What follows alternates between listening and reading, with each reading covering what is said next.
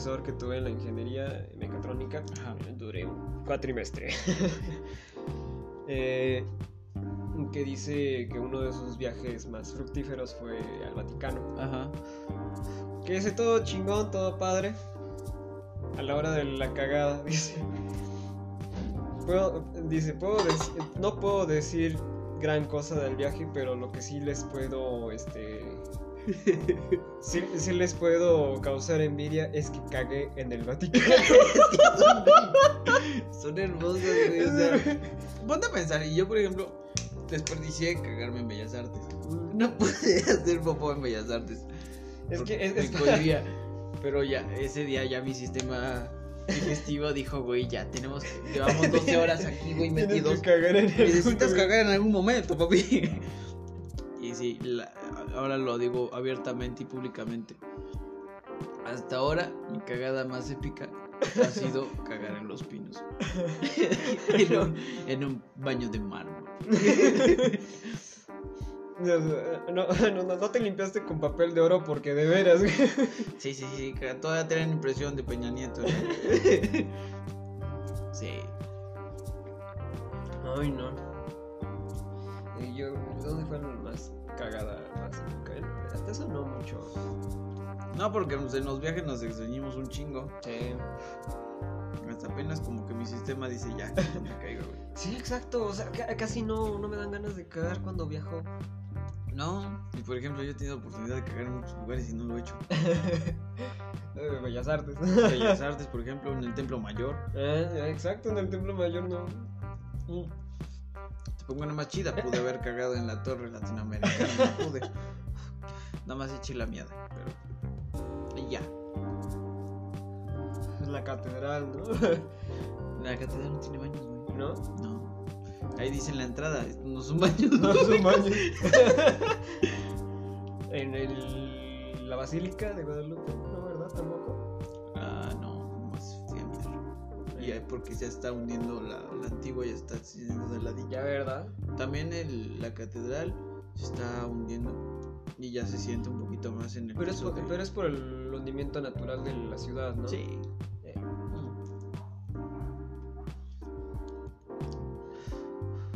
Ay, qué cosas.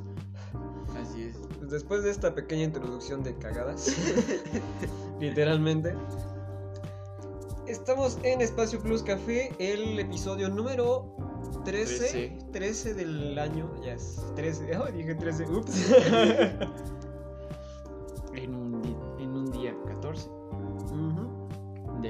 11 del año Oh. 21.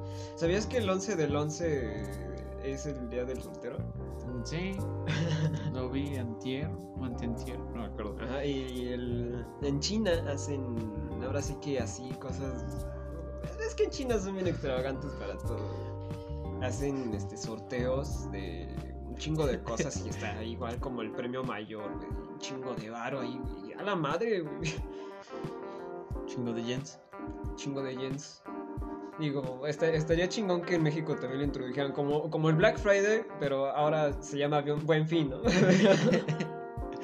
digo, apro- aprovechando que soy soltero, pues digo, jalo, ¿no? Sorteo de parejas. Eh, No, qué feo. Pues sí, chicos, bienvenidos a Espacio Plus Café. El día de hoy, pues, cansado, poquito. Una semana muy fructífera, muy cansada, sí, sobre todo. pero todo muy bien. Chavos, ¿cómo están? Después de los muertos, pues hay que seguir trabajando los vivos porque no se acaba esto. Sí, Pero pues estábamos platicando, ya no les tocó en el corte. Antes de empezar, estaba comentando una experiencia que tuve hace poco de una participación que tuvo el restaurante en, Be- en Bellas Artes, pendejo, en Los Pinos. Y ya orgullosamente soy el primer integrante de la familia que pisa Los Pinos. Qué padre, ¿no? Digo, al final de Sí, cuentas, no, ¿quién, de- quién te, qué te ha contado de nuestra familia que haya tocado los pinos? Nunca, güey. Jamás. Y ni creo que los tocan, lo siento. Pero pues, son ese tipo de situaciones, ¿no? Y, por ejemplo, es diferente cuando viajas por trabajo que cuando viajas por placer, Por turismo, ¿no? por turistear. Porque a veces como turista no te das esa oportunidad de acceder a todo el complejo, Ah, exacto. ¿no? A, a tener una visita por el complejo y estar ahí. O sea, no es lo mismo trabajar. En, en- en este momento, eh, bueno, en ese día nos prestaron amablemente la cocina de los pinos. Y le decía de broma a mis compañeros, ¿no? De, güey, aquí se acercaba el presidente y decía a doña María, la que se dedica a la cocina, Mari, ¿me puede preparar mis huevitos, por favor, rancheros? Con, pero con la tortillita, no con mucha grasa, porque me empanzono. o sea, y literalmente estar ahí donde posiblemente escuchó a Yotzinapa y se encerró el cabrón. Y decía, "Ya valió verga". Ahí en el, búnker, yo, "Ah, qué pendeja hicieron, cabrón. Cuando lo despertaron, cuando fue los 43 de Yotzinapa. Well, y tengo una anécdota muy, muy intensa. Que era algo que les quería comentar, pero esperaba que a lo mejor la persona involucrada en, en este momento, y espero crear polémica de esto,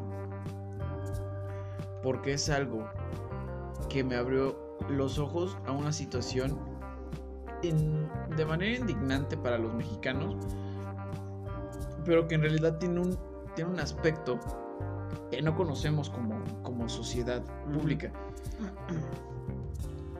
Hace no mucho, tiene como unos cuatro días, que ingresó a la empresa un nuevo mesero. Ah, ok. ¿Sale? Este mesero estaba estudiando pedagogía en una normal, pero no la normal federal, como las que tenemos, por ejemplo, aquí en Tlaxcala. Ah, no mames, es de las. De las que eran Ah, los de las- Ayotzinapa, Las güey. normal. Ah, no mames. Las normales rurales, güey. Normal Esas rural. Son las que arman el pinche desmadre, ¿no? Exactamente. y bueno, les voy a poner en contexto. Este chavo eh, ha vivido solo unos cuantos meses, unos cuantos años, y ha vivido muchas cosas. Pero entre las curiosidades, o sea, pues obviamente lo conoces de nuevo y pues, le pides que te cuente su historia. Como, como Sí, todo, no, por- porque por ejemplo yo sé que ah, al ser normalista pues tienes que entrarle a los desmadres de los normalistas, ¿no? Que a irte este, a, a parar, que a gritar y que a decir Bueno, que no les voy a contar malo, ¿no? Se de- supone. desde mi no desde mi perspectiva, sino como un transmisor de lo que se vive en una normal rural, güey.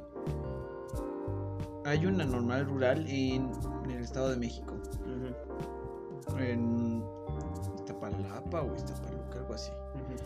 No me acuerdo dónde está bien específicamente. Y este chavo nos cuenta que en realidad no es miel sobre hojuelas estar en una rural. No, güey, para nada. Yo... O sea, muy independientemente de la indignación de los 43 normalistas que pues, los desaparecieron, Sí, güey.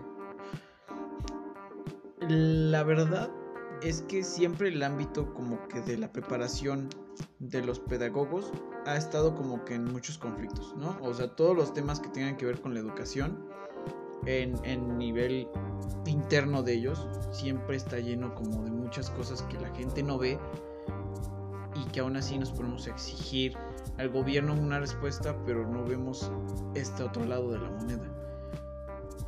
Dice que cuando entró le hicieron firmar una responsiva de que él estaba ahí por su voluntad, que nadie lo obligó y que la escuela no se hace responsable de cualquier situación. No mames. Dice que a los de nuevo ingreso los hacen hacer trabajos forzados, güey, como si entraras al, al- como si fueras cadete de Ah, ya como, como al guacho, ¿no? Y es que ni siquiera los del ejército los tratan tan culero, güey. No Este cabrón dice que por dentro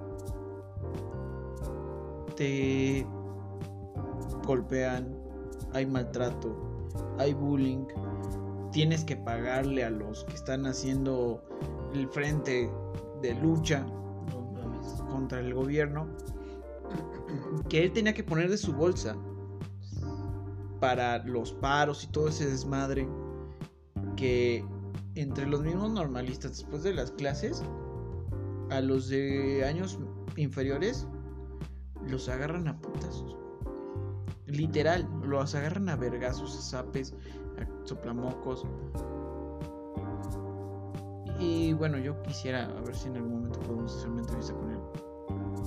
Pero sí es muy indignante el, ver esa, esa parte, ¿no? Porque nosotros sentimos que sí nos desaparecieron a 43, pero estos cabrones dentro de su escuela ya mataron como a 10. Verga. Y nomás en una, güey, en esa. No, pues como han de estar las otras, ¿no? Aquí en Tlaxcala tenemos una. Sí, pero esta es este, urbana. No, hay dos. Hay una que es la de las chicas, la que las llaman las chilindrinas. Ajá. Y la otra que está al ladito, básicamente. Porque sí hay dos, la, la normal y la normal rural. Bueno, pues dicen que sí. Bueno, él cuenta que sí le echa muchas ganas, ¿no? Sí le echa muchas ganas porque pues, es algo que le gusta y es algo que le mueve la pedagogía y toda esta parte de la enseñanza. Pero yo creo que el ámbito en el que se desenvolvía pues no era el, óptimo, ¿no? Dice que cuando entró literalmente para hacer el, examen de ingreso, que los ponen como en un paredón, parados, agarrando su mochila y todo que en el sol, güey. Y ya después de eso, como que los seccionan por grupos. Y que cada uno tiene como una cabeza, ¿no? Entonces ahí los dejan. él dice que llegó a las 4 de la mañana y terminaron como a las 2 de la tarde de estar parados en el sol, güey. formados. Ya de ahí, güey, agarran y este ya los seccionan. Dicen, ahora sí, hacer su examen ya los mandan a seguir al cabrón que está como jefe de su, de su grupito. Y dice que los empezaron a llevar así por los campos. Y dice que cuando se detuvieron, dijo, ahora sí, pónganse a cortar pasto con las manos. A todos, güey. Y dice que todavía trae su mochila, su maleta y todo. Y empieza a jalar, a jalar, a jalar. Y ese nada más de examen de ingreso. Ya si te quedas, dice que muchas veces eh, en los dormitorios, porque es como internado, en los dormitorios, pues se hacen como que banditas o los demás, este, mayor avance, se llenan de vicios, el alcohol, las drogas, cigarros, o sea, todo este tipo de situaciones que pues, obviamente no es único en el aspecto de ahí de de las normales, sino yo creo que es un ámbito en todas las universidades. Pero el hecho de que abusen los más grandes de los más chicos y los obliguen a hacer misiones de ahora vas a comprar un pomo y si te cachan pues te chingas y aparte nos pagas la botella, ¿no? O sea, ese tipo de situaciones no sé si la gente lo vea bien, ¿no? Porque si, según lo que nos cuentan, sí sufren de mucho maltrato. Todo y aguantan todo eso nada más por asegurar una plaza. O un, espacio, ¿no? Un espacio, güey, porque se supone que de eso sales con una plaza, ya sea en una pinche técnica, este, una telesecundaria, pero ya sales con plaza, güey. ¿Y qué tan maleado tiene que estar el sistema educacional como para permitir eso. Y aparte, ¿qué tan enfermos tienen que... ¿Cuántos putos intereses políticos tienen? Para que aún así ser, tener esta hipocresía social, ¿no? De decir, no, es que nosotros somos el futuro de México, no tenemos apoyo, pero aún así a los pobres morritos que entran con un chingo de emoción para poder participar y para poder apoyar, los maltratan, güey los malean. Su madre. Porque pues, el, cabrón yo creo que todavía tiene sueños en la mitad de, la, noche y todavía se, se, culea, güey. Sí, güey. Y tú lo ves y sí está como que trastornadito, ¿no? Pero digo, o sea, entiendo que hay novatadas y hay abusos, ¿no? Y, y digo, es en este caso fue en ese, en ese lugar específico. Pero no creo que esté justificado. Y eso de que adentro de la escuela hay grupos que se dedican específicamente al frente de lucha y a detener los, este, los camiones. Los camiones, todo eso. O sea, él dice que el, el, posible contexto de los 43 normalistas que desaparecieron fue que la policía dice que robaron los camiones, que los secuestraron. hay un libro que se llama así, La, verdad, la verdadera noche de igual. No me acuerdo quién es la escritora, pero te cuenta un punto de vista ya más objetivo de diferentes fuentes, ¿no? Y, te va de un lado, te va del otro y, así. Y lo que, pues es lo que tú dices, ¿no? la, según el contexto que te da la policía estatal de, Guerrero, es que pues ellos se dedican a robar los, este, los camiones, ¿no?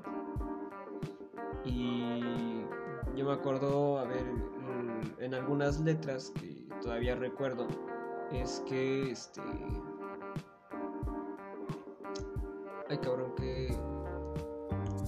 Decía que en una de esas sí llegaron a interceptar a los policías. Y pues, este. Ya no me acuerdo que si agarraron a. que a dos, tres. Eran como cuatro cabrones. Y uno de los cuatro sí logró agarrar el camión y se lo llevó creo que era el blanco con verde, el que ves que el, el que dice que los, el que los balearon. Pero pues, güey, es un momento bien pinche intenso, güey. Sí. Y es que nos ponemos en un contexto, o sea, es, es tan importante el contexto de entender que a lo mejor no estoy justificando las actitudes del gobierno, porque claramente no son, pero a veces este tipo de cosas se las provocan ellos mismos, ¿no? O sea, porque digo, está mal, o sea, por sociedad está muy mal lo que pasó en, en Ayotzinapa, al mismo nivel que los señores que balacearon en, no, tiene mucho en el norte por la apertura de las presas. Pero también no dudo que había intereses políticos de los güeyes que hicieron el movimiento para abrir las presas. Para impedir el, flujo de las presas. ¿No? Que es ahí donde la puerca torce el rabo, como dicen muchas veces, ¿no? Porque pues obviamente pues ahí es donde se empararon eh, se amparó el presidente para decir, "No, pues es que esos jornaleros tienen intereses políticos, porque ahí tienen empresas, porque ahí tienen este, porque de ahí toman su agua para sus empresas, porque ahí toman para sus plantíos y de ahí ganan dinero." Obviamente, pero pues no son todos. ¿No? Y en el caso de Ayotzinapa, pues sí indigna el hecho de que se desaparecieron 43, de que no hay respuestas, de que hay familias esperando por ellos. Pero a lo mejor las familias no conocen también el contexto del maltrato que han sufrido, que sufrieron sus hijos. Porque pues eran normalistas, todavía no eran maestros. Todavía estaban en la normal. De que, o sea, aparte de que los mataron en la institución que están tratando de defender y que están dando cara, también los maltrataron.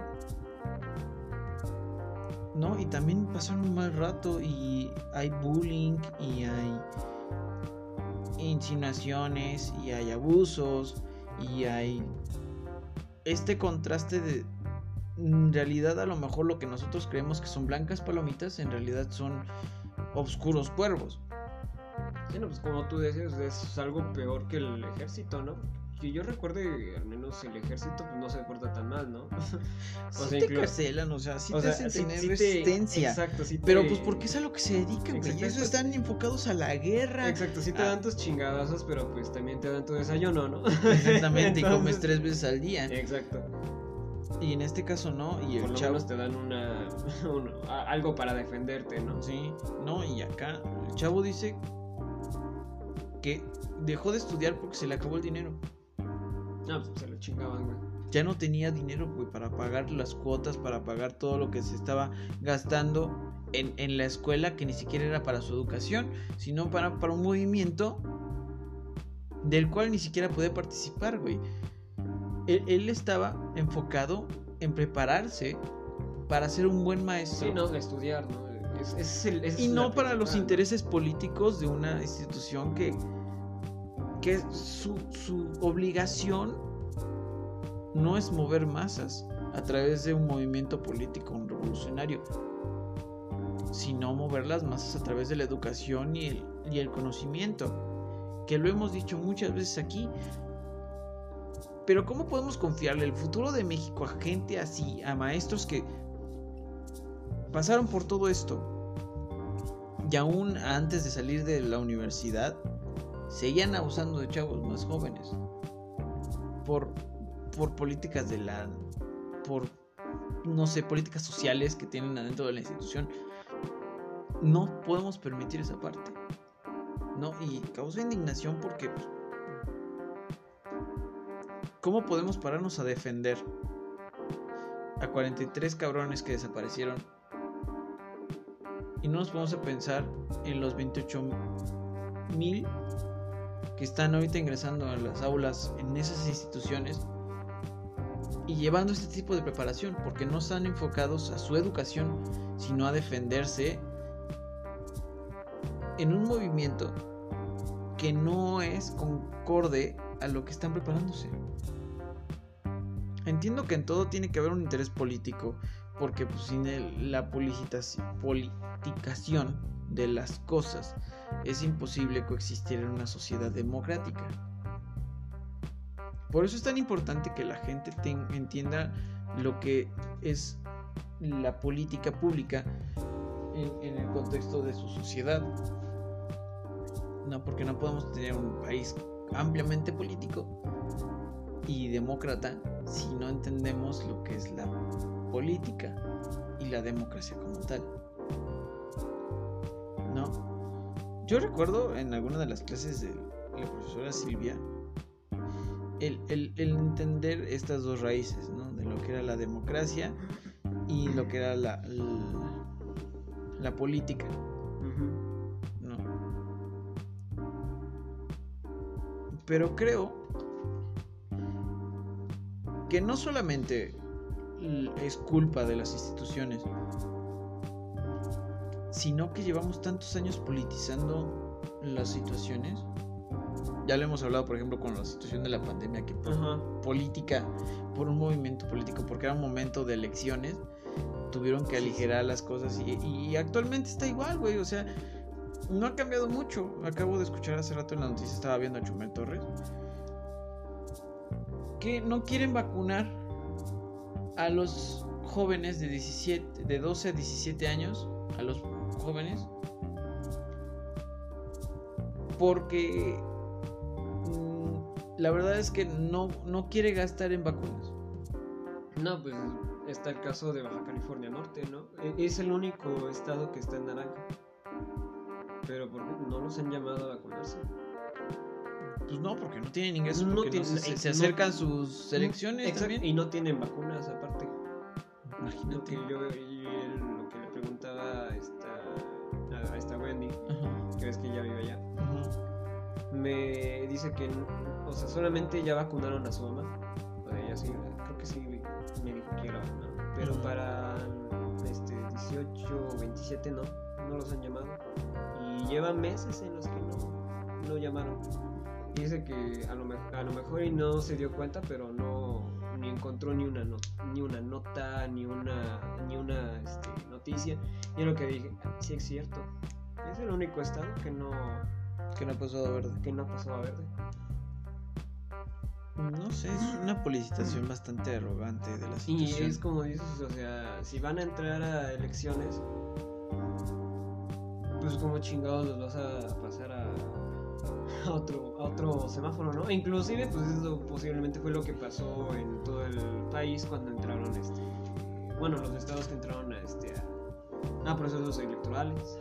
Sí, o por ejemplo también eh, el hecho de no vacunar a los pubertos, por así llamarlos, porque su, ubicación en el rango de, de edad del desarrollo natural humano, pues es que no son potenciales votantes.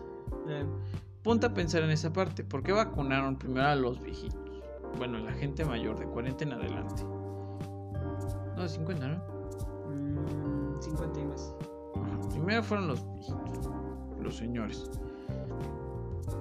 Eso tiene que ver con que el rango más grande de los votantes de Andrés Manuel pues, fueron las personas adultas, mayores. Sí, pues todavía tenemos un pueblo muy, muy anciano. Ok. Ellos, aparte, reciben estas, estos apoyos del bienestar. Esto genera mayor empatía con un candidato. ¿Estás de acuerdo? Sí. Sí, ya me dirás tú las pinches filas que se hacen en el Banco del Bienestar. Exactamente, porque es un dinero que a lo mejor hay señores que no lo necesitan. Exacto, pero aún así lo... Lo tienen. Y simpatizan con esa idea de comunismo, No, de que todo lo que tiene el país Güey, tienen, tienen pensión de trabajo. Tienen otra chingadera, la del 60 y más. Y todavía tienen esta pendejada, güey. ¿Cuánto dinero no se va a ir? Exactamente, pero es porque entran en esta idea de tener este comunismo enfermo, retrógrado, en un país que no está listo para ser comunista. ¿Estás de acuerdo? Sí, ¿no? Porque el Producto Interno Bruto no es suficiente para poderse repartir de esa manera. Digo, aunque entiendo que nuestra economía, que es consumista, al, Al- más no poder, güey. pero no puedes hacer eso cuando el 4% del Producto Interno Bruto está en manos... No, mentira. Toda la riqueza nacional está en el 4% de la población nacional. El otro 96% se divide en tres tipos de sociedades. La sociedad alta, la media Y la y la baja. Si dividimos todo esto, aunado a una tasa tan grande de mortalidad por obesidad, a mortalidad por cáncer, a mortalidad por infartos y enfermedades cardíacas, entonces tienes un pueblo que es altamente vulnerable en adultos mayores y aparte en los sectores que son de enfermedades cardiovasculares. Si ponemos en contexto esto en números de votantes, la mayoría de las personas que ostentan las enfermedades cardiovasculares son personas de 50 en adelante. Y mágicamente, no sabemos por qué situación o cómo sus números llegaron a ser iguales o muy parecidos a la cantidad de votantes de 50 en adelante para Andrés Manuel López Obrador. ¿Cómo ganó esos votantes? Pues porque aseguró apoyos a los de 50 en adelante. Porque ese es como que su estándar de votación. Y como tenemos una población tan grande de, esas, de ese nivel de edades, Sí, no va a seguir siendo así. exactamente, y hasta son los que simpatizan con sus ideas retrógradas. Sí. Perdón por decirlo así, pero son los que simpatizan con sus ideas de que todo el petróleo nos puede producir cuando lo- la realidad es que Cuando ahorita la edad del petróleo ya está valiendo madre. pues, lo vimos a principio de, de año, güey, que el puto barril costaba más que el petróleo. ¿No? Pero son esas personas que todavía consideran que eso está bien. Y que son los señores los que dicen, no, es que porque los señores de allá que son más ricos y las empresas están gastándose lo que están vendiendo nuestros terrenos. O sea, ¿entiendes este proceso? Porque son los que más simpatizan con los ideales del gobierno federal actual. Sí, los zapatistas y todo ese desmadre, ¿no? Los que dicen la, la tierra es del que Deja tú los zapatistas, o sea, los, los pensamientos arcaicos de pensar que la tierra no se va a acabar, que el- los este, insumos naturales van a ser eternos y que nunca vamos a tener que vernos en la necesidad de cambiar a, a energías sustentables porque ni siquiera entienden lo que es la energía solar ni lo que es la energía eólica. Como esa situación en la que se paró en un parque de molinos de viento y dijo, vean cómo se ve el panorama feo con estos molinos de viento y yo voy a poner una, una imputación ante la Cámara de Diputados para que los quiten. Esas son chingaderas. Sí, eso no va. Es, es, es regresar al- a los tiempos de, de la Es- fogata, güey. Es regresar cuando él era del PRI, Exacto. ¿no? Ahora, después entra a vacunar, casualmente, cuando hay elecciones, a los chavos. A los que son, bueno, no tan chavos, de 25, no, de 20, de, De 18 a 30, 27. de 18 a 27, no los de 30 en adelante. Les da esta ilusión de seguridad. Porque venían elecciones. En muchos estados eran, eran, son, fueron las elecciones más grandes de la historia moderna de México. Se estaban eligiendo tanto diputaciones como gobernadores. Eso era lo que le valía la. la, este, la pues sí, la, la grande de muchas, este. De muchas alcaldías de la Ciudad de México. Deja tú las alcaldías, el control de la Cámara de Diputados. Exacto. Bendito sea Dios, no lo alcanzó. No la mayoría calificada. Se la peló, básicamente. Eso hizo que Morena ahora tenga que discutir pues con las otras fuerzas potencias dentro de la Cámara de Diputados. Pero casualmente, él pensó que dándole seguridad a las personas iba a tener la mayoría de votos. Y claro que arrasó en muchos lugares. Pero creo que fueron más conscientes las personas votantes en esta ocasión que en otras votaciones. Porque ahora sí yo veía personas que estaban hablando del tema. Y hubo mucha información en tiempo real, en votaciones. La gente se dedicó porque gracias a eso los pequeños ratoncitos de este por México, Fuerza por México y RCP y SCP no se quedaron con el 3% de la aprobación, que era lo que necesitaban para coexistir con los demás. Porque pudieron ver que los candidatos que estaban postulando Sí, era basura. Exactamente. Y aunque se quedaron a nada, cabrón. Pero siento que eso fue lo correcto. Pero ahora, como los chavos de, 18 de 12 a 17 años no votan, No, les, no hay vacunas para ellos. Y porque casualmente viene una revocación de mandato y una consulta ciudadana, por eso también está pegando la línea. Eso es politizar. Eso es politizar de una manera negativa a los intereses del país.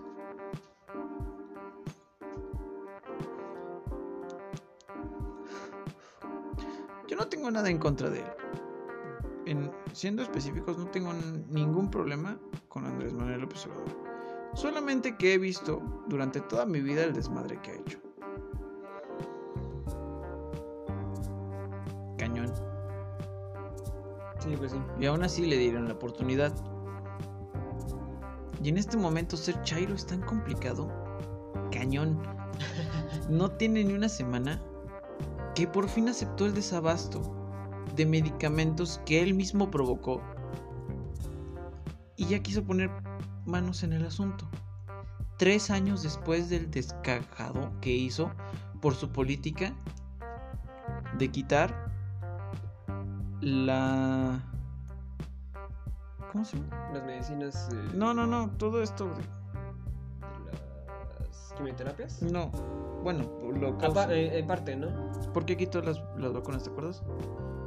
¿Cuáles? Las de- Porque había este corrupción Ah, ya. en las farmacéuticas. Dejó a los padres de los niños con cáncer, güey, sin medicamentos tres años. Dos. Pon tú. Y ya acepta ahorita que sí la cago, que sí hay desabasto. Después de decir 50 veces que no. Le ha estado pegando al, a la UNAM, que es más chairo que otra cosa. Digo, no por ofender a los de UNAM, son personas muy inteligentes, No, pero pero- es, es una escuela izquierdista a lo por Sí, mayor, pero ¿no? pues entrar a la UNAM es una mamá. Es un desmadre, güey, entrar a la UNAM. Y aún así, se puso a pegarle ahorita diciendo que ya era demasiado derechista. Bueno. De ahí salió, ¿no? De la UNAM. La hipocresía de ahorita decir que en el Financial Times le dijeron que era el segundo presidente más popular del mundo, solo de por debajo del presidente de Arabia, no de India, Mm. bueno, del primer ministro de India. Pero ser popular no significa que estás haciendo bien tu trabajo. Significa que la gente está hablando de ti. Y es ahí una hipocresía después de que tanto le había pegado al, al financial. Mm. O sea, que decía que no, que esa eran fifís y la chingada. Y ahorita se enaltece el cabrón. Ah, mira, soy el presidente, el segundo presidente más hablado. Sí, no están hablando maravillas posiblemente. ¿No? Es cagada tras cagada que estás teniendo. Baja California sigue naranja, no tienes vacuna, o no estás vacunando. Y bueno, sin embargo, aquí en Tlaxcala todavía tenemos vacunas. Pues sí, Gracias a Dios, ¿no? pues sí. Ya si no te vacunas, pues es por pendejo. E inclusive, este, yo me acuerdo que subieron un video en Estados Unidos de un cabrón que se estaba quejando de este de que pues no habían camas, no habían medicamentos y todo estaba lleno. Pero pues ¿qué crees? Es por la gente pendeja que no se vacuna. Y pues obviamente si no eres si eres una persona pendeja que no se vacuna, obviamente eres una persona pendeja que no cree en el COVID. Y cuando te da, ahí vas corriendo. Pues sí. Por ejemplo, no vamos muy lejos. El que encabeza todo lo que es salud pública, el director eh, del el más alto, el que va arriba de Gatel, no me acuerdo del nombre del El señor. director de salud. Dijo que él no vacuna a sus nietos. Para dejarlos que hagan anticuerpos en el mundo. No mames. Bueno.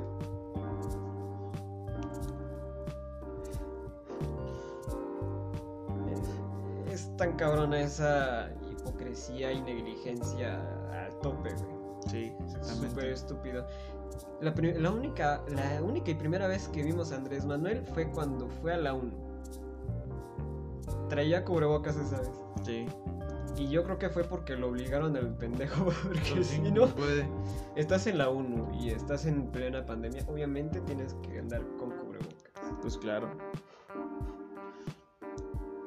Ay, Y aparte ay, tiene- ponte pendejo. güey. Tiene la desfachatez en un foro que está en contra de las batallas o de la guerra de expandirse en una con un plan mundial para erradicar la pobreza mundial. En un foro sobre este ¿cómo se llama? violencia Mm, ya. de la ONU. No tiene una semana, pasó apenas el jueves. No pueden arreglar México, ya quiere arreglar las Naciones Unidas. Sí, el de- desmadre mundial, ¿no? O sea, está cabrón. Sí. Está muy cabrón este pedo. Y yo no sé qué va a hacer el INE ahorita, porque ya aprobaron, entre comillas, porque todavía falta que pase al tribunal, que le van a hacer un recorte al presupuesto al INE. Verga, güey. Y ese recorte, pues lo que estaban pidiendo de dinero era para financiar la revocación de mandato.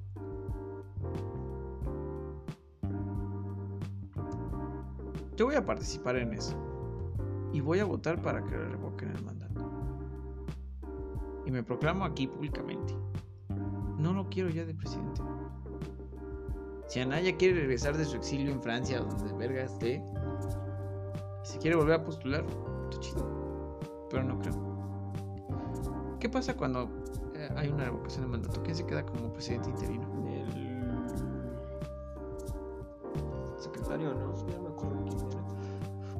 No, hasta eso en, este, en- desde las elecciones ya está marcado como segunda al mando. Pero ya no me acuerdo quién sea el cabrón. Meet. ¿Eh? Meet. No, no sé. Ya no me acuerdo. No, yo creo que llaman a elecciones este, extraordinarias. Como lo que pasó en Puebla, cuando mataron a la esposa. Bueno, cuando mataron a Moreno Valle y a la esposa de Moreno Valle, que ves que era la de. Y fue cuando llegó este cabrón Barbosa. Barbosa. Ya te iba a decir Java de Hot, pero la pendeja. bueno, ya va de hot también. Vi el, el grito de independencia. La independencia de Barbosa.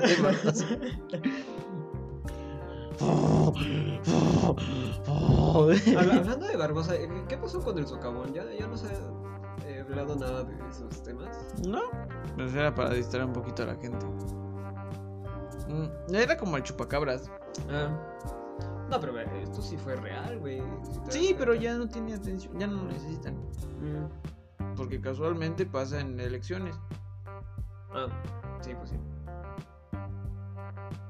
Desvías la, la mirada pública hacia un suceso que a lo mejor no es extraordinario porque no es el primer socavón que hay en México. Nah, yo chingo. Como el que pasó en la carretera de Morelos, ¿te acuerdas? Ajá. Hace muchos años. Y era pues para quitar un poquito el ojo público de las otras chingaderas que están tratando de ocultar el gobierno.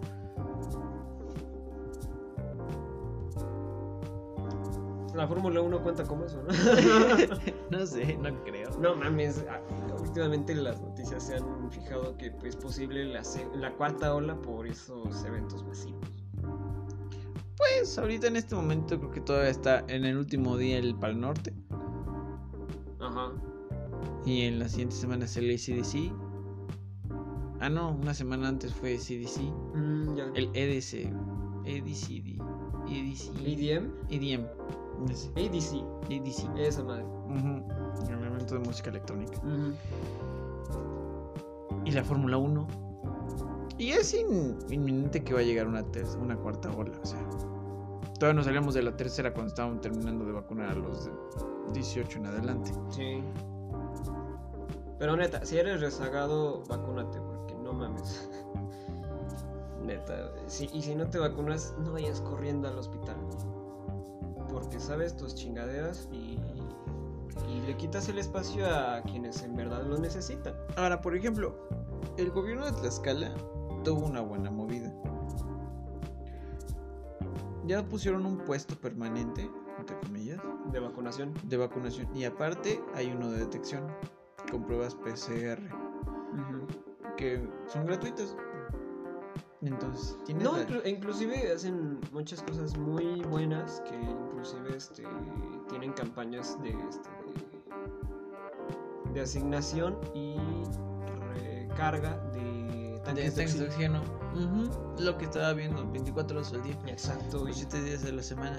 verga, Bueno, güey, es lo que la gente necesitaba. Pues sí. No mames, 5 mil baros por un pinche tanque de oxígeno y otros 2 mil para que te lo recargaran. Eso fue un puntazo del gobierno de Tlaxcala, güey. Y ahora también en la detección temprana, o sea, aunque las pruebas son tardan 24 horas en darte el, el resultado, que ya ni siquiera son 24 horas, me tardaron 12, Ujú. la última vez que me hice una prueba. Pues está mejor porque te quitas por lo menos la deslumbración de si tienes o no el bicho. Exacto. ¿no? Es muchísimo más rápido, entre comillas, que hacerte, por ejemplo, la de antígenos. Y está bien. Eh, Son acciones que sí deberían ser aplicables en, en más estados. Porque solamente de esa manera vamos a poder asegurar la reactivación económica. No, pues por eso ahorita ha seguido adelante todo este pinche desmadre. Ahorita viene la villa navideña. Pues sí, Viene la, viene la villa navideña y va a seguir con sus, este, con sus pruebas y va a seguir, este, mientras sigamos haciendo pruebas y sigamos vacunando a la gente, aquí el, el tema reactivador de turismo y comercio va a seguir adelante. No tuvimos feria, eh, estábamos en amarillo. Pero pues de aquí para adelante, ¿no? Pues sí, yo creo que sí. Ya, o sea, ya se ve un poquito la luz al final del túnel. Exacto. Y eso es lo positivo. Yo creo que ahorita lo que ha- hace falta es pensar en cosas para la reactivación económica, pero que sea consciente de la situación sanitaria que se está viviendo actualmente. Sí, no. No, por ejemplo, menor aforo a lo mejor, o distribuirlo en varios días. De- en caso de que, por ejemplo, en la villa navideña, pues tener un poquito más de control, higiene, Sí, no la pendejada que hicieron hace un año. por ejemplo. Tenlo en cuenta. Allá en, Cha- allá en Chautempan decían que. Yo me acuerdo que hace un año era Navidad ya. Ya hace un año allí en este. Enfrente del. del de Santana, de la iglesia. Ves que siempre ponen su feria navideña. Ujú. Decían que tienen que andar con cubrebocas de la La gente le valió madres. Pues sí. ¿Y cuál es tu pinche filtro sanitario? Un cabrón que nada más da gel y. Y te medio toma la Y te temperatura. me- no, ni te tomaba la pinche temperatura, nada más te daba, me- medio te daba gel porque le valía madre y ya estaba en su teléfono. Ujú. Ahorita a ver cómo se ponen las cosas. Que bueno, to- tomemos en cuenta, por, por ejemplo, cuando fue lo de Tania Libertad. Ajá. Tu arco sanitizante a la entrada del patronato. Y tu arco sanitizante a la entrada del evento. Que es algo muy... Pues sí, te sanitiza completamente. Sí, o sea, ya es, ya es consciente. Y aparte, pues la distancia entre silla y silla, o sea, no estábamos todos amontonados, estábamos separados, estamos Y había gente, o sea, sobre todo había gente. Pero pues todos con su cubrebocas, tú con tu vapor, te... Esa chingadera te... te van a correr, güey. Bueno, pero tenían la distancia necesaria entre cada persona. Sí, exacto, y inclusive pues, era el aire libre, Ujú. no, no había tanto tema. No tanto pedo. Porque pues, son reglas de la OMS ¿no? Pero sí, yo creo que, o sea, no está mal los eventos masivos, siempre y cuando se mantengan ese tipo de restricciones. Sí, porque todavía pues no podemos ingresar a eventos masivos y que pues den todo por alto. Por ejemplo, ya los cines ya se van a quedar con el 30% de aforo. Cuando, ahorita que salió los Eternals, en lugar de meter una sola, Una sola función, una sola función, como mis- cuatro, metieron ¿no? cuatro Ajá, en diferentes horarios, pero en diferentes salas. exacto. Y todos llevaban. Ya ahorita, la última vez que fui al cine, ya es un aforo del 30% y ya te ponen varios en, en gris de que no puedes ocuparlos porque están inhabilitados y ya te, te dispersan mucho.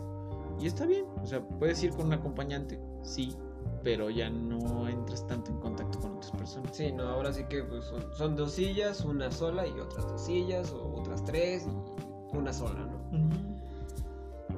Sí, así es. Está bien, creo que está, es positivo ese aspecto. No, hasta eso los cinepolitos siempre hacen, hacen su chamba bien, ¿no? Desde la entrada y, y ves que mantienen ventiladas las salas para que no se quede ahí el bicho. Nos abrieron las ventilas. Son, son cosas que, que son mm, a lo mejor interviene un poquito más de gasto por luz, por ejemplo. en Tienes que integrarlo a la pero lo tienes que integrar de cierta forma y para pues, eh, activar otra vez la economía porque está cabrón. O sea, es, preferi- es preferible tener un 30, 40% a tener un cero. sí, o sea, cinco personas a Güey, Cinemex. Güey. Cinemex valió madre el año pasado. sí, Como. ¿Cuántas salas perdieron? no sé, eran un chingo. Perdieron un chingo de salas, güey. Sí.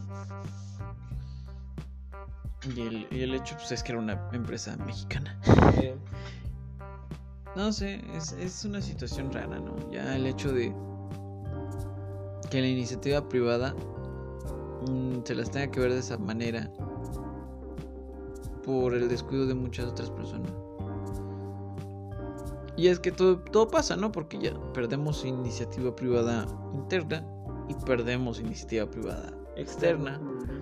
Entonces ya no nos encontramos en ningún tipo de estabilidad.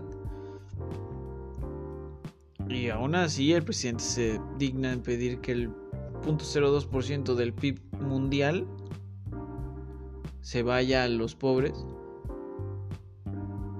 No, Cuando él ni siquiera quería medir el PIB, Exacto. quería medir la felicidad de los mexicanos. Qué pendejada, ¿no? Son mamadas, como dicen por Pues hablando de la ONU, me acuerdo que últimamente eh, Elon Musk es ahora el- la persona más rica del mundo. Y directivos de la ONU es- tenían una estimación para, para combatir el hambre. Y, des- y ahora sí que daban una estadística para ellos muy objetiva que con 6 millones de dólares podías alimentar a toda esta gente. Ya no me acuerdo que 48 millones de personas en, en hambruna. Ajá. ya, me, ya me acuerdo que en Twitter dijo, eh, bueno, ahora sí que tuiteo, a, los, a, est- a estos directivos. Ya no me acuerdo cómo se llaman los directivos de, este, de, de la ONU. Pero digan, va, ¿dónde nos vemos? Y yo les doy el va. Dice, va, pero pues. Ahora, ¿quién, quién te garantiza que, que estos 6 millones de dólares los vayas a ocupar para el hambre? Claro. O que no se vayan para otro lado. Porque, quieras o no, la ONU es una organización y que pues también tiene sus, sus pininos allá atrás. Claro, tiene sus propios intereses. Cualquier cosa que sea burocrática tiene un, Güey, lo mismo un que cerco de, de, de posibilidad de Lo mismo, lo mismo las que cosas. pasó con la OMS cuando empezó el COVID, güey. No, les, va- les valió madre el primer brote en China y decían que de China no iba a salir y ¿qué crees? Italia ya, se- ya era el segundo lugar en donde ya tenía COVID. Cuando empezaron a decir que ya, ya era pandemia, cuando se empezó a distribuir a otros países de... de Europa. de Europa. Ujú. Creo que he contado aquí la primera vez que supe del paciente cero en Tlaxcala. No, y, y fue el paciente cero más estúpido, güey. El paciente cero en Tlaxcala fue una señora que regresaba de Nueva York. que regresaba, no, güey, de Francia. ¿De Francia? No era de Nueva York, era de Nueva York, Pues güey. pasa por Nueva York, güey. Ah, bueno. Bueno, bueno. No sabemos si se contagió en Francia o en Nueva York. Nueva York es la urbe que registró más contagios de COVID en Estados Unidos.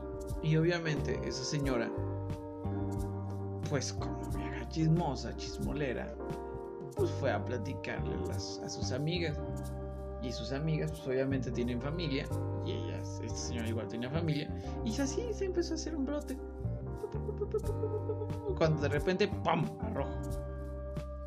¿Y cuántos, cuántos eran en ese momento? ¿600?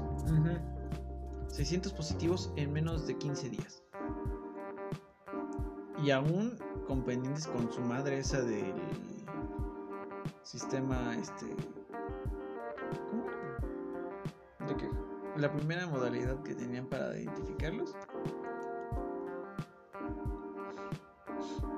Modalidad Sentinel Ah, y había otros otros 800 que no estaban confirmados.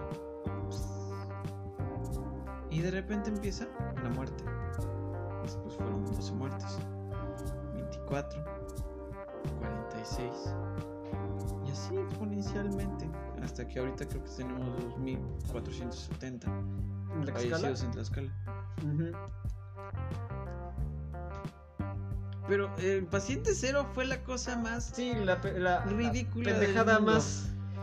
Porque, o sea, ya sabes que hay un virus y aún así ¿Te vas de viaje? no fue sino hasta tres meses. Creo que cuando empezó la pandemia y la situación de empezar a cerrar aquí fue en marzo. Y esta situación de cuando empezó a llenarse el, el brote en Europa fue en febrero, enero, febrero. Ujú. Como madres te vas a París o a, o a Estados Unidos cuando sabes que todos los, viajes intra, ¿La señora salió de la enfermedad? intercontinentales... No, se murió. Mm. Lo que te costó tu pendejada. Y Pero nada más por eso. Pero bueno, fuiste a Francia. Viviste. Viviste, disfrutaste. Disfrutaste. Y, sí es como de, güey, o sea. Y aún así no cerraron los, eh, los aeropuertos hasta que 7, 8 meses después. No, los, los empezaron a cerrar a mediados de abril. Ah, bueno, al mes. Si se hubieran cerrado desde el momento, desde ese momento donde Europa empezó a, a sufrir este contagios, esto hubiera sido otra historia. Pero no. Sí, no, COVID no. tal vez pudimos haber quedado, nos pudimos haber quedado con 200 contagios. Sí. Sí. Dejarle con cincuenta y tantos muertos.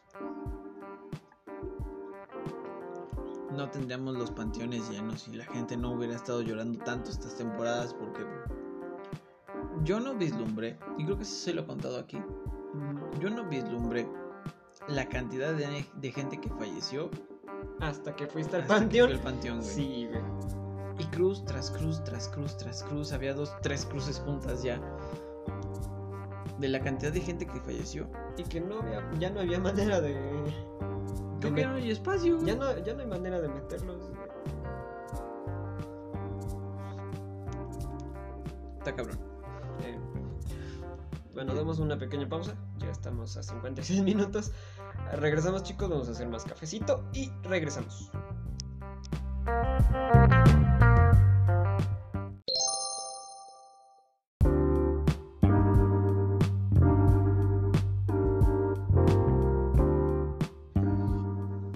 Qué loco está el mundo, gente. Cada día parece que vivimos en un surrealismo tan extraño como el de Dalí. Nos derretimos con el calor del verano y nos estamos congelando con el frío del invierno. Bueno, al final de cuentas, temporada tras temporada nos vamos, vamos recuperando nuestra forma, así que pues, no cambia mucho. ¿Te gusta el arte? Sí. Sí. ¿Cuáles son tus pintores así como que, wow? Mm, no soy tanto de pintores, pero te podría decir Desiderio Hernández, por, que es Tlaxcalteca aparte, pero pues era un pintor chingoncísimo. Orozco y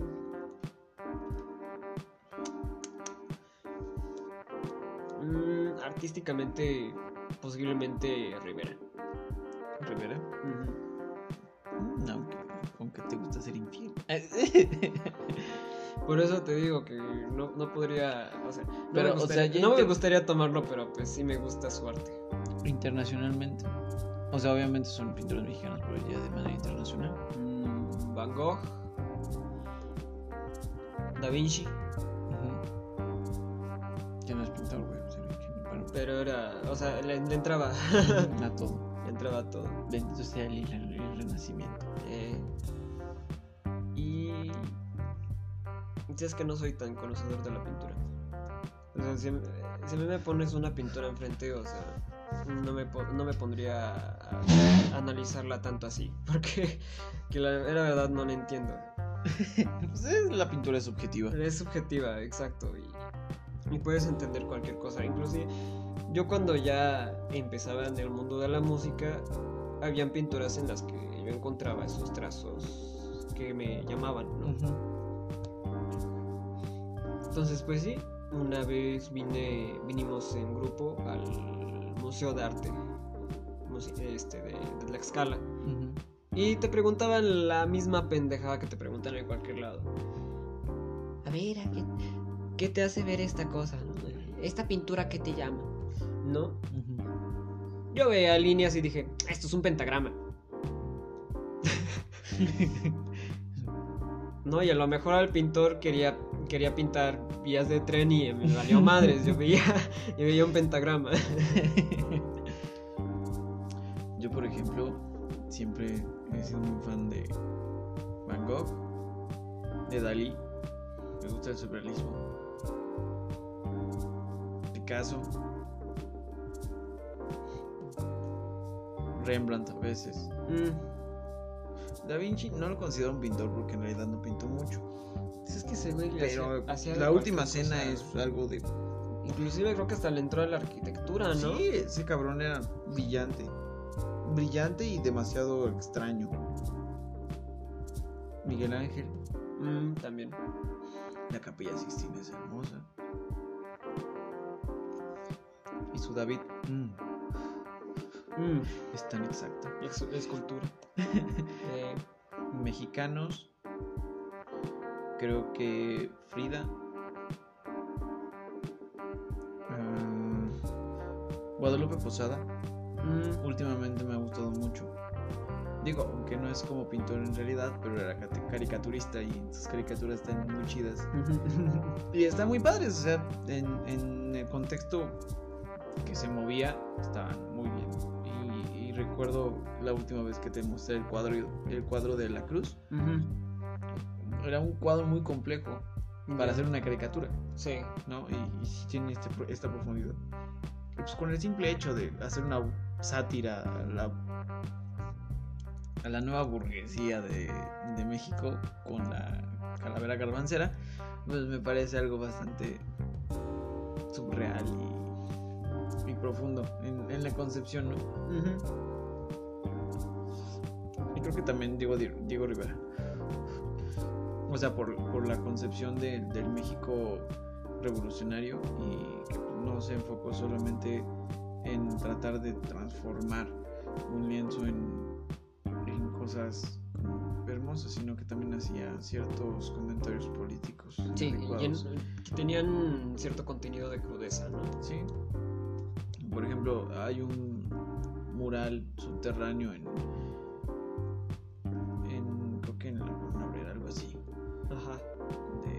agua y tiene un mural subterráneo de acuático. Está Mm, muy ya. padre. No me acuerdo dónde está, pero está muy bonito. Ahí luego les paso el dato. Pero creo que en algún momento lo mencionamos, ¿no? Que a veces en el arte era reflejo de la sociedad en la que vivimos. Y por ejemplo, no soy tanto de, de- como de seguir la obra específica de ciertas personas. Pero creo que lo que sí nos sembramos muy bien fue el hecho de vivir tantos años en una casa de cultura. Ah, sí. ¿No? El, el ITC en ese momento nos educó, ¿qué te gusta? ¿10 Cultu- años? Culturalmente, un chingo de tiempo. Sí, 10 ¿Como años. 10 fácil, años? Ajá. Sí, ya conocíamos a la, direc- a la directora. Pues ya nos... Era, lo- era la que nos decía, ¿quieres bailar? Entrale, no hay pedo. Mm, Yo te la paso. Yo hice y deshice ahí como me dieron la gana durante 10 hermosos y largos años. Y culturalmente crecí como no tienes una perra idea. Sí, ahí, ahí fue, ahí fue, ahí fue donde busqué mi encuentro cultural, ¿no? Pasé por tantos cursos que ni siquiera, ninguno me llamó, pero pues entré en cualquiera, ¿no? Oye, de todas maneras, tú te queda un, un aprendizaje. Porque, por ejemplo, hasta el de que tenías de mímica, pues ahora eres más expresivo corporalmente, Mm. ¿no? Hablando. Sí. Digo, aunque la gente muchas veces me dice que porque soy tan expresivo físicamente o facialmente, porque soy muy facial y creo que eso en unos 10 años valió verga mi cara porque voy a tener un chingo de arrugas. Pero el hecho de participar en ese tipo de encuentros culturales pues, enriqueció mi mente de una manera que me hace ver la empatía de las cosas de una manera diferente. Pues de eso nos, nos mandaban a otras casas de cultura. Sí. Y hay eventos y teníamos presentaciones cada fin de mes, casi. Cada dos, tres meses. Era muy divertido. Me acuerdo que estuve obra de Cats. sí. Estuvimos, eh, eh, ahora sí que fuimos de préstamo en teatro también. Éramos pinchurrientos. Eras, eras pinchurriento. Era pinchurriento. Y rompetrices era una pobre niña. perdón, perdón por el clasismo, pero estaba muy morenita. Pero era buena en teatro, eso, muy buena. Sí. Sí, pues así como hay un chorro de chavas que al final. Yo me acuerdo de, del primer grupo de danza folclórica en la que estuve. Muchos se dedicaron al baile completamente y ahora están en, en ballets folclóricos bastante importantes para México. Y es una carrera bastante exitosa y es algo que la gente debería promocionar más, ¿no? Ballets folclóricos o ballet en general. ¿Ves eso año tras año es lo que le pega al teatro Chicotenca? ¿Ves que año tras año tienen sus presentaciones de, de danza folcló- folclórica? Sí, no. Pero aparte hay, una situación. Cuando se empezó a descentralizar como que los organismos, ya no, no tiene, no, es- no es de tres años para acá, sino ya tiene muchos años. muchos años. En el cual como que el ITC empezó a dejar de participar tanto en las casas de cultura. Y ya no tenía tanto, tanto vislumbramiento, ya no veías ese tipo de actividades. Bueno, aparte de que tenían la, el proyecto de la casa de la escuela de música. Del elefante blanco. Ajá. No, del otro lado, de, en Apizaquito. Ajá. No, digo, en, en como tal, como que cultura estaba medio bajón. Ya no había tantas muestras, como que participar más, no sé, en esta parte de coros o conjuntos de música. Eh, Pero empezó a perder cierta fuerza, porque cuando nosotros estábamos ahí, cada ocho días había un cambio de exposición, ¿te acuerdas? Y era algo muy padre porque aparte pues después de salir de tus clases te ibas a dar unas vueltas ahí al salón donde hacían las exposiciones. Y digo, para nosotros que estábamos tan intervenidos en esa situación, pues el hecho de poder andar libremente por la casa de cultura y aparte poder participar en ese tipo de eventos, cuando presentaban libros, presentaban las exposiciones, era algo bien bonito, ¿no? Que siento que ahora la juventud pues, no, no se acerca tanto. Pero pues el hecho de participar en ferias, haciendo presentaciones, promocionando la Casa de Cultura, haciendo promoción cultural, que muchas veces le hace falta ya a, a la actualidad. Porque siento que nuestra sociedad dejó de ser cultural responsablemente y se volvió más en este aspecto como de acelerada. O sea, ya nadie se detiene a pensar en la cultura que traemos. Porque digo, la cultura no solamente se conforma de los principios tradicionales que tenemos desde casa, sino que también el choque cultural que tienes con otras perspectivas de vida, con otros tipos de pensamiento, pues es lo que genera un, un, un raciocinio crítico, ¿no? En el aspecto general de tu vida. Porque pues no es la misma perspectiva que tienes tú al ver a la Mona Lisa, el que tengo yo, y, pero eso no, nos lo formamos conforme a nuestro crecimiento cultural e intelectual en el aspecto artístico. Pero ahora es más como tecnológico el asunto. ¿vale? O sea, ya no puedes ir a una exposición de arte como tal porque ya nadie le pone atención. Porque si no viene con una liga o un link a YouTube, ya no lo ves. Y creo que eso nos alejó mucho de una, de una sociedad intelectualmente avanzada. Que creo yo, digo, en lo general he conocido a mucha gente que siempre me ha dicho, no, es que por lo menos tomé un curso de guitarra, un curso de flauta, un curso de piano, o estuve en danza folclórica en la escuela, o banda de guerra si quieres. Pero estábamos cercanos a las artes. ¿no? Y la educación artística pues era importante. Por ejemplo, aquí en Tlaxcala, que pues Isidro Hernández Xochitiotzin, José Agustín Arrieta, que también era pintor. Eh, hay otro pintor, tlaxcalteca.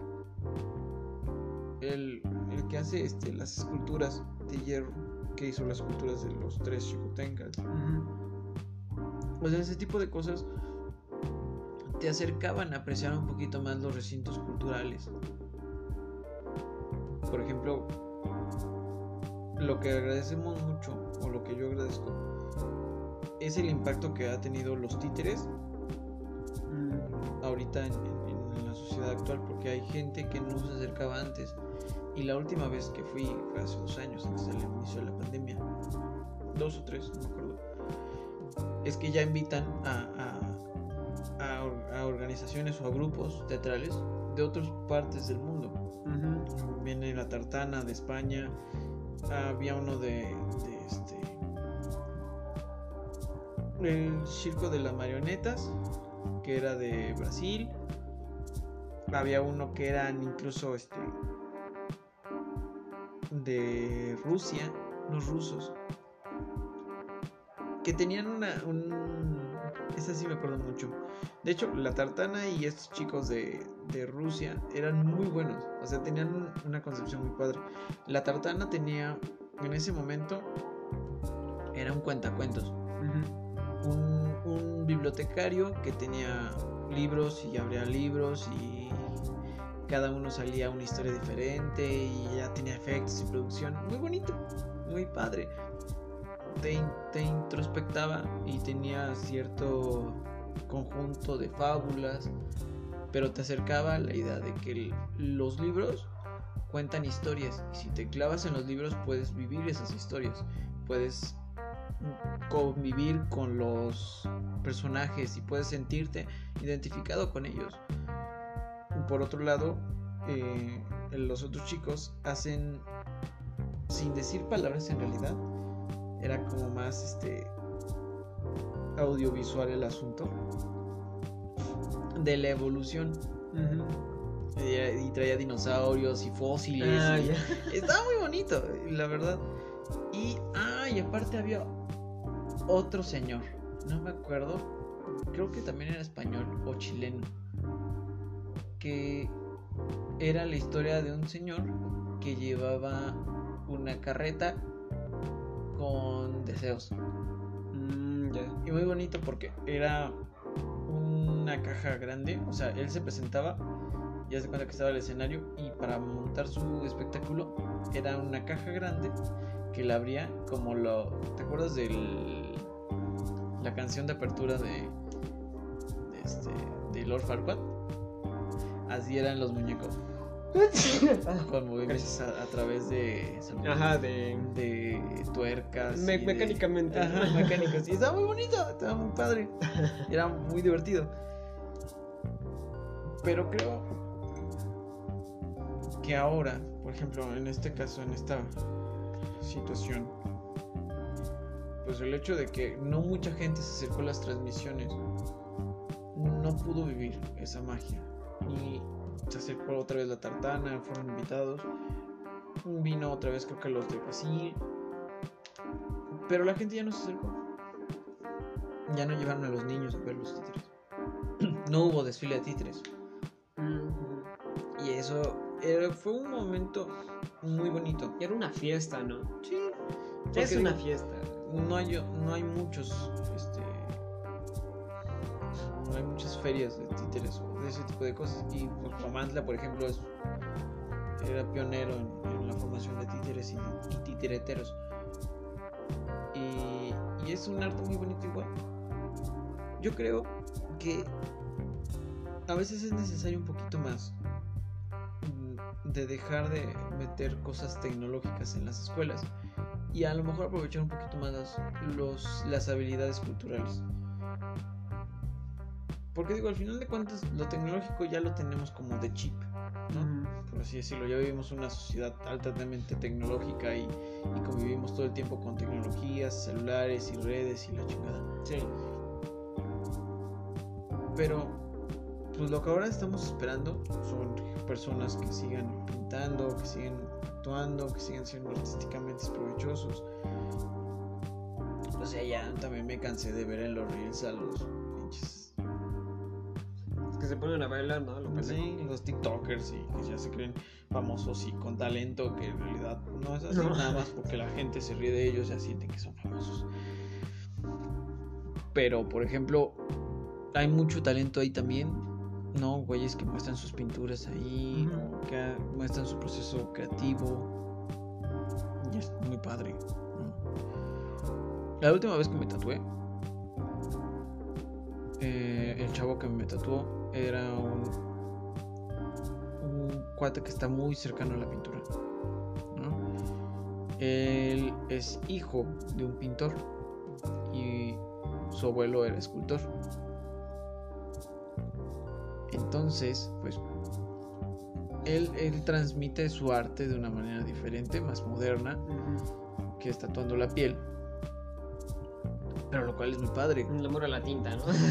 O sea, el amor a la tinta es, es lo que terminó siendo, ¿no? Y todo ese tipo de cosas lo acercó mucho. Y dice que también estuvo muchas veces en cursos de pintura, eh, aprendió de su papá.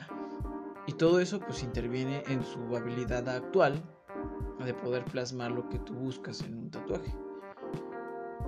Que digo, a lo mejor a, la- a mucha gente todavía le, le desconcierta un poquito. Yo digo que ya no. Ya es un- somos una sociedad muy muy adaptable a ese tipo de cosas, ¿no? Ya Muy no- abierta, ¿no? A muchas cosas. A muchas cosas que no veías en 10 años. Pues es que lo que pasó fue que este cambio de no, de no vislumbrar o de no notar que en cualquier momento te puedes morir por una bacteria, por un bicho, que son cosas que no controlas, le ayudaron a mucha gente a hacer cosas que nunca pensó hacer. Mm, Exacto, aprendieron No. a cocinar, se pusieron a hacer ejercicio, empezaron a hacer hasta la morra de las uñas. Vaya, Sí. ¿no?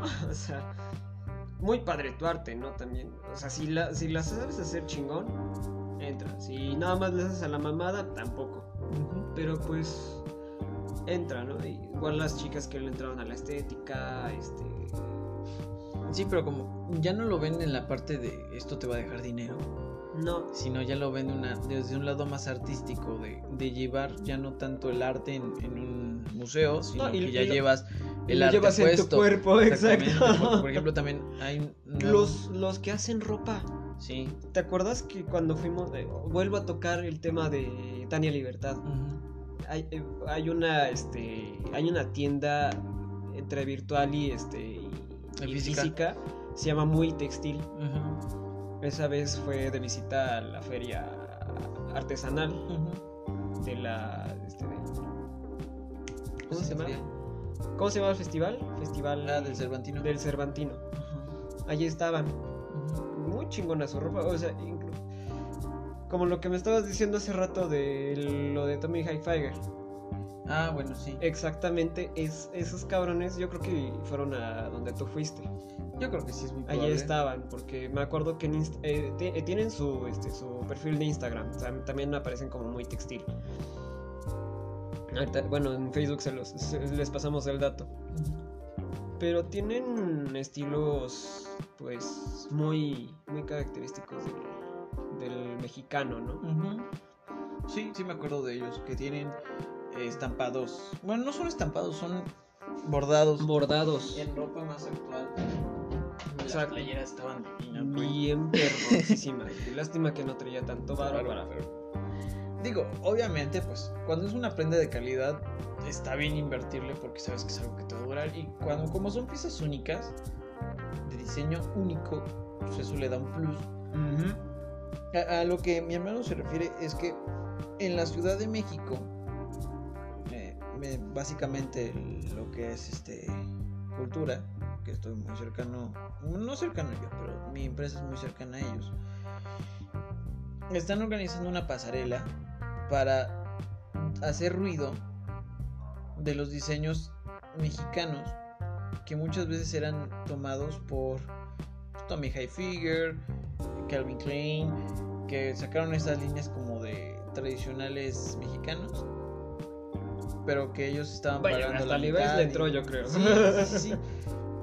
Que sacaron sus ponchos, 5 mil pesos y cosas así, ¿no? eso, lo encontra- Robándose. eso lo encontrabas en la paca de San Martín, güey.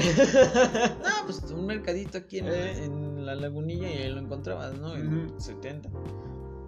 Pero se adueñaron de una parte importante de la de la, indumentaria de la y de la textil, identidad. ¿no? De la identidad. Y deja tú de lo textil, ¿no? De la identidad propia de los pueblos indígenas latinoamericanos, porque no solamente era necesariamente mexicano. No, también entraba andino, Andinos, colombiano, colombiano, argentino, también, sí. Todos esos. Entonces, al apropiarse de ese tipo de situaciones, le quitas el- el contexto histórico y cultural que tienen. No, porque claramente la cultura latinoamericana es rica en colores, en tradición, en cultura, en formas de ver la vida, como son, por ejemplo, los estos bordados que ¿cómo se llaman? Los que son como puntitos, diferentes puntitos. Que, por ejemplo, así tienen forma del peyote, así como una vislumbración muy astro, muy astral y Mm. venados. No me acuerdo del, del- del grupo específico indígena, perdón. Pero esos bordados, pues muchos de las líneas de, de moda internacional se adueñaron de, esos- de ese tipo de diseños y no le pagaron a los dueños de las ideas. O sea, no aportaron nada de las ganancias a las sociedades que estaban intervenidas en ese tipo de producción. Que digo, cuando no es una réplica exacta, entre comillas, no estás, entre comillas, otra vez, fracturando algún derecho de algún tercero. Pero si eran diseños demasiado, demasiado parecidos. O sea, ex- casi exactamente iguales. Y solamente por ese casi no pudieron demandar. Mm. Entonces, como esta situación existe, eh, Cultura Federal, la Dirección de Cultura Federal, pues llamó a diferentes textileros, diferentes diseñadores de ropa mexicanos a hacer una pasarela y que se va a efectuar en próximos días en, en Los Pinos Otra vez. otra vez. y ahí vamos a participar como parte de- del staff. Estamos muy orgullosos de poder participar igual en este tipo de, de situaciones, ¿no? Que le regresan un poco del patrimonio cultural que le pertenece a México. Y de hacer sonar que no es necesario que tengas que pagar 700, bueno, 7 mil pesos en una prenda. 2400, lo que, van, lo que gana un albañil a la semana. Lo que me decía papá. eh, por algo que puedes conseguir aquí muchísimo más barato y con una mano de obra muchísimo más delicada, muchísimo más exacta. Porque pues las replicaciones son, siempre son iguales, ¿no? Sí. En ese tipo de, de situaciones a veces ellos no tienen el cuidado de producción porque como se hacen en masa pierden ese tipo de cosas. Sí, no. Como la burla esta del el suéter de jerga de Calvin Klein. Sí, no. Y que aquí los venden en pacas de. Por Tres lo, por- lo mismo por que te 70, compras, güey. por lo mismo que te compras del suéter de Kevin Klein, aquí te compras unos, un ciento. Sí. Y puedes usarlo todo el año si quieres, no hay pedo. Sí, exacto. Pero ese tipo de, de adueñaciones culturales son robos a la identidad. Exacto. Y no. No chido. No chido. Y no está cool. Exacto. Pero al final de cuentas, pues ese tipo de cosas que le regresan un poquito del orgullo mexicano a las personas, pues es algo bastante padre, porque aparte hay gente muy talentosa en México. Y no solamente en México, en toda Latinoamérica. Exacto, y está en todos lados, ¿no? El- por ejemplo, este grupo que les estoy comentando de Muy Textil, eh, por ejemplo, si tienen alguna que otra feria, está chido. Tienen alguna otra feria así de textileras, este, mm, artísticas, porque luego ves que llegan, este,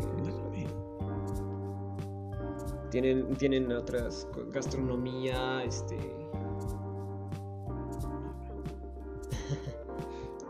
Pausa, pausa dramática. pausa caja.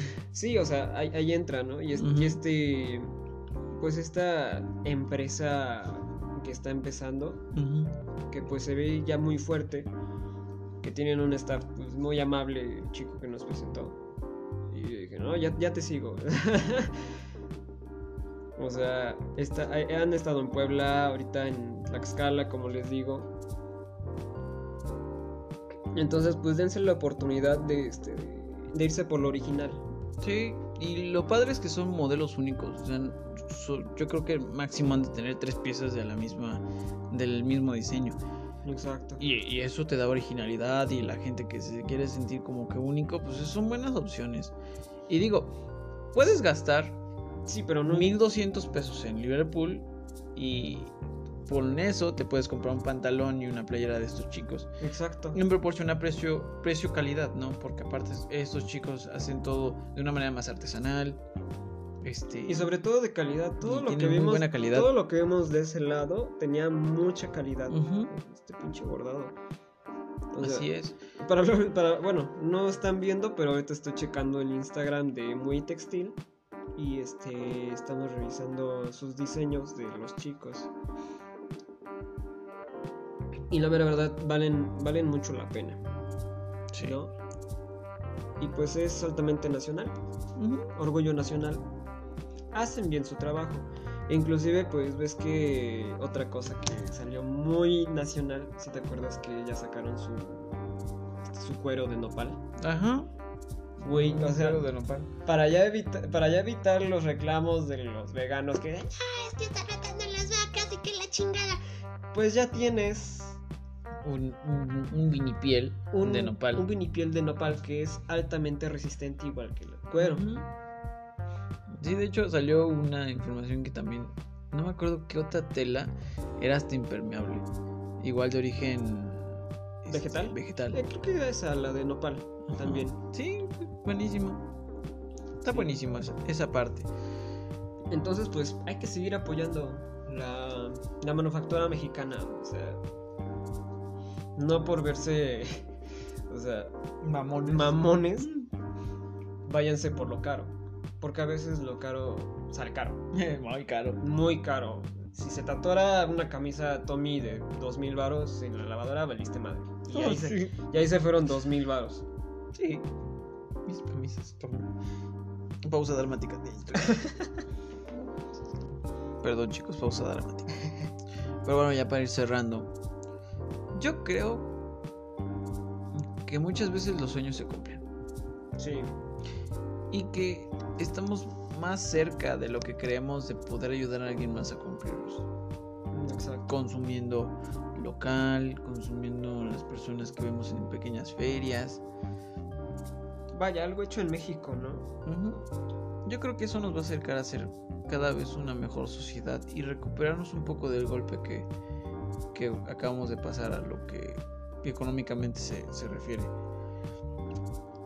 Supongo que si lo vemos desde este punto de vista, muchas nuevas empresas empezaron a surgir a partir de la pandemia. Exacto.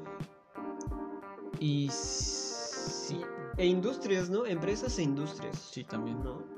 Porque no solamente lo que decía de la textil, también la gastronómica, la este la de escultura,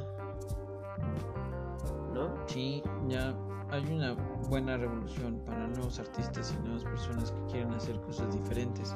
Y siempre y cuando mantengan esta, esta idea de sustentabilidad que tanto les hace falta al mundo, Sí. ¿no? De poder hacer las cosas sustentables. No, y hasta eso ahorita Tlaxcala está llamando la atención de mucha gente, Sí. ¿no?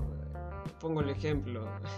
En la tienda llegó gente, no me acuerdo de, no, no me dijeron de dónde eran, pero obviamente se notaba en su lenguaje que no eran de aquí.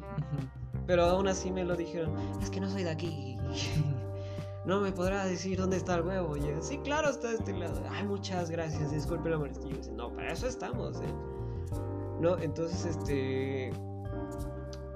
Fuimos los últimos, fuimos el, último estado en tener un paciente de COVID. Y posiblemente seamos de los primeros estados en salir de este desmadre.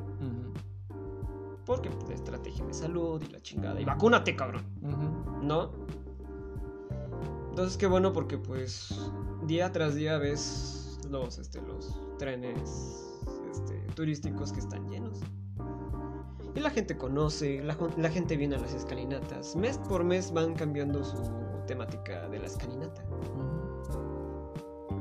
Ya, ya, ya me dirás tú cómo cambiaron todo el, todo el desmadre en el centro de Tlaxcala. Sí. La búsqueda de, de recuperarnos del golpe, pues, está padre, ¿no? Sí, O sea, está- La estrategia que encontraron para modernizar un poco. Tan, tan, tan solo están cambiando la imagen del- de la capital a cada mes. Ujú. Y qué bueno, ¿no? Porque era algo que está descuidado durante un chingo de tiempo. Sí, es No lo veías. El único cambio de imagen que veías era en septiembre y a fin de año, Ujú, ¿no? Que venía Día de la Independencia y venía Navidad. ujú, Que es poner tu pinche árbol y ya. Y ahorita no. ahor- Ahorita la gobernadora empezó que cada mes iba poniendo algo diferente. Empezó en septiembre. ¿No? Que las lucecitas de las escalinatas, verde, blanco y rojo. Su modernización. Su modernización. En conjunto con el ayuntamiento de Tlaxcala, pues la modernización del centro. Exacto. O sea, de una manera que se vea la ciudad un poco más moderna, más actual, no tan abandonada. Sí, no, porque yo todavía tenía, este, pues tenía es- esta imagen de hace un chingo de tiempo, ¿no? Las banquetas Ya estaban bien cascareadas. ya estaban bien cascareadas, un chingo de charcos. A ver cómo se hacen los charcos estos años. eh? Ojalá, y no. ojalá no tanto. Pero el punto es que pues ya nos estamos acercando un poquito más al, al final del túnel. Y creo que es buena oportunidad para hacer conciencia de decir que hay otras prioridades que no son necesariamente tu trabajo agobiante de 8 horas al día, sino que hay lugares por descubrir, cosas por empezar a cambiar. Es un trabajo colectivo, lamentablemente o afortunadamente, no tienes que hacer solo. Sí, exacto. Y creo que con las nuevas oportunidades que están creciendo estas pequeñas empresas, estos pequeños emprendimientos, que son muy jóvenes en edad, la mayoría llevan uno o dos años y que se acrecentaron por la pandemia, de alguna forma lograron sobresalir de ello, pues quiere decir que tiene calidad y que tiene muy buen producto y que puede crecer muchísimo más mientras no pierdan estos estándares de perfeccionismo que, que los caracteriza. Exacto. Entonces yo creo que estamos en un momento crítico, pero al igual estamos en un momento en el que podemos crecer.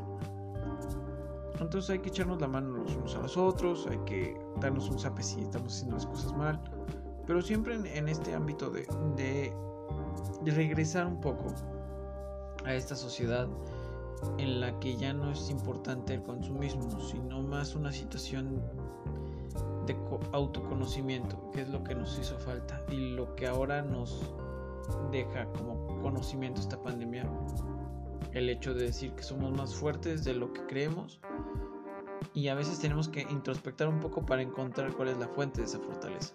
Exacto. Entonces, pues para allá vamos. Y creo que esta semana no hay un- una reflexión mala. Al contrario, eh, vienen tiempos mejores. Y con el cierre de este año se vienen cosas muy padres. Para todos, yo espero. Y al mismo tiempo, pues creo que vamos a empezar a crecer como sociedad. Vamos a empezar a ver las cosas de una manera distinta. Y con el advenimiento de las fiestas decembrinas, pues yo creo que vamos a empezar a, a volver a retomar un poco la tranquilidad que nos robó dos años, una pandemia, un bicho chino. Pero que ahora regresamos más fuertes que nunca, más unidos, con esta conciencia social colectiva de que nos tenemos que apoyar para poder salir adelante, que ya no eres solo tú, sino que tus decisiones también afectan a otras personas sin querer. Entonces yo creo que no hay que perder eso, no hay que perder ese rumbo, hay que cuidar lo que aprendimos en esta pandemia, porque sí se puede y lo vamos a lograr, porque la raza humana se ha antepuesto a muchas cosas. Creo que en este momento donde ya somos racionales hasta un punto casi inexplicable, podríamos mejorar muchísimo más como sociedad, no a crecer más como sociedad, para que pues, el México que amamos, que ahora más que nunca en este momento es más visible ante los ojos del mundo, ya con otro patrimonio nuevo de la UNESCO, con más cosas por llamar la atención, con mayor cantidad de, de turistas, con un orgullo nacional más fortificado que nunca. Creo que es un buen momento para empezar a creer que somos el México chingón que siempre decimos que somos. para Güey. poder demostrar que somos un país chingón. Microsoft nos lo, reco- nos lo reconoció, ¿no? Con Forza Horizon. Sí, pues ahora de hecho Forza Horizon se presenta. Se también presentó en México en ahora. ¿no? Y, y te- y eso es algo muy padre porque Te, te pone un, un momento hipotético de cómo sería un festival automovilístico, ¿no? No solamente la Fórmula 1, es un festival, güey. Y lleno de tantas cosas mexicanas que dices, wow, qué padre, ¿no? O sea, y es el.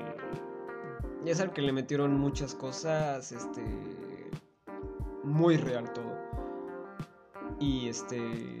O sea, todavía la perspectiva de lo real y el juego, y dices, güey. Sí, ya tiene gráficos mucho más avanzados. Pero es algo padre, ¿no? Que nos que nos elijan como sede de uno de los videojuegos. Y por ejemplo también el equipo de, de mi clan, Exacto. que también le está echando muchas ganas desde Japón. Un Ujú. saludo a todos ellos. Que bueno, pues están haciendo el esfuerzo de, de, de formar un videojuego en el ramo tecnológico. De, un- de acercarnos un poco a las raíces de la cultura prehispánica. Y son cosas muy padres. Yo creo que el siguiente programa hablaremos de eso. Un poquito más de la intervención cultural en las, en las redes y en la modernidad tecnológica. Pero ese ya será el siguiente capítulo porque ya es muy tarde. Sí. Muy bien chicos, muchas gracias por estar con nosotros el día de hoy. Eh, les deseamos lo mismo de siempre, vacúnense, cuídense mucho. Mm, Ahorita hay temporadas frías, va a ser mucho frío, entonces tomen vitamina C, coman naranjas, hagan ponche, ya, es- ya van a empezar a salir las Ya cosas. te cojotes. Ya te Ya te cojotes.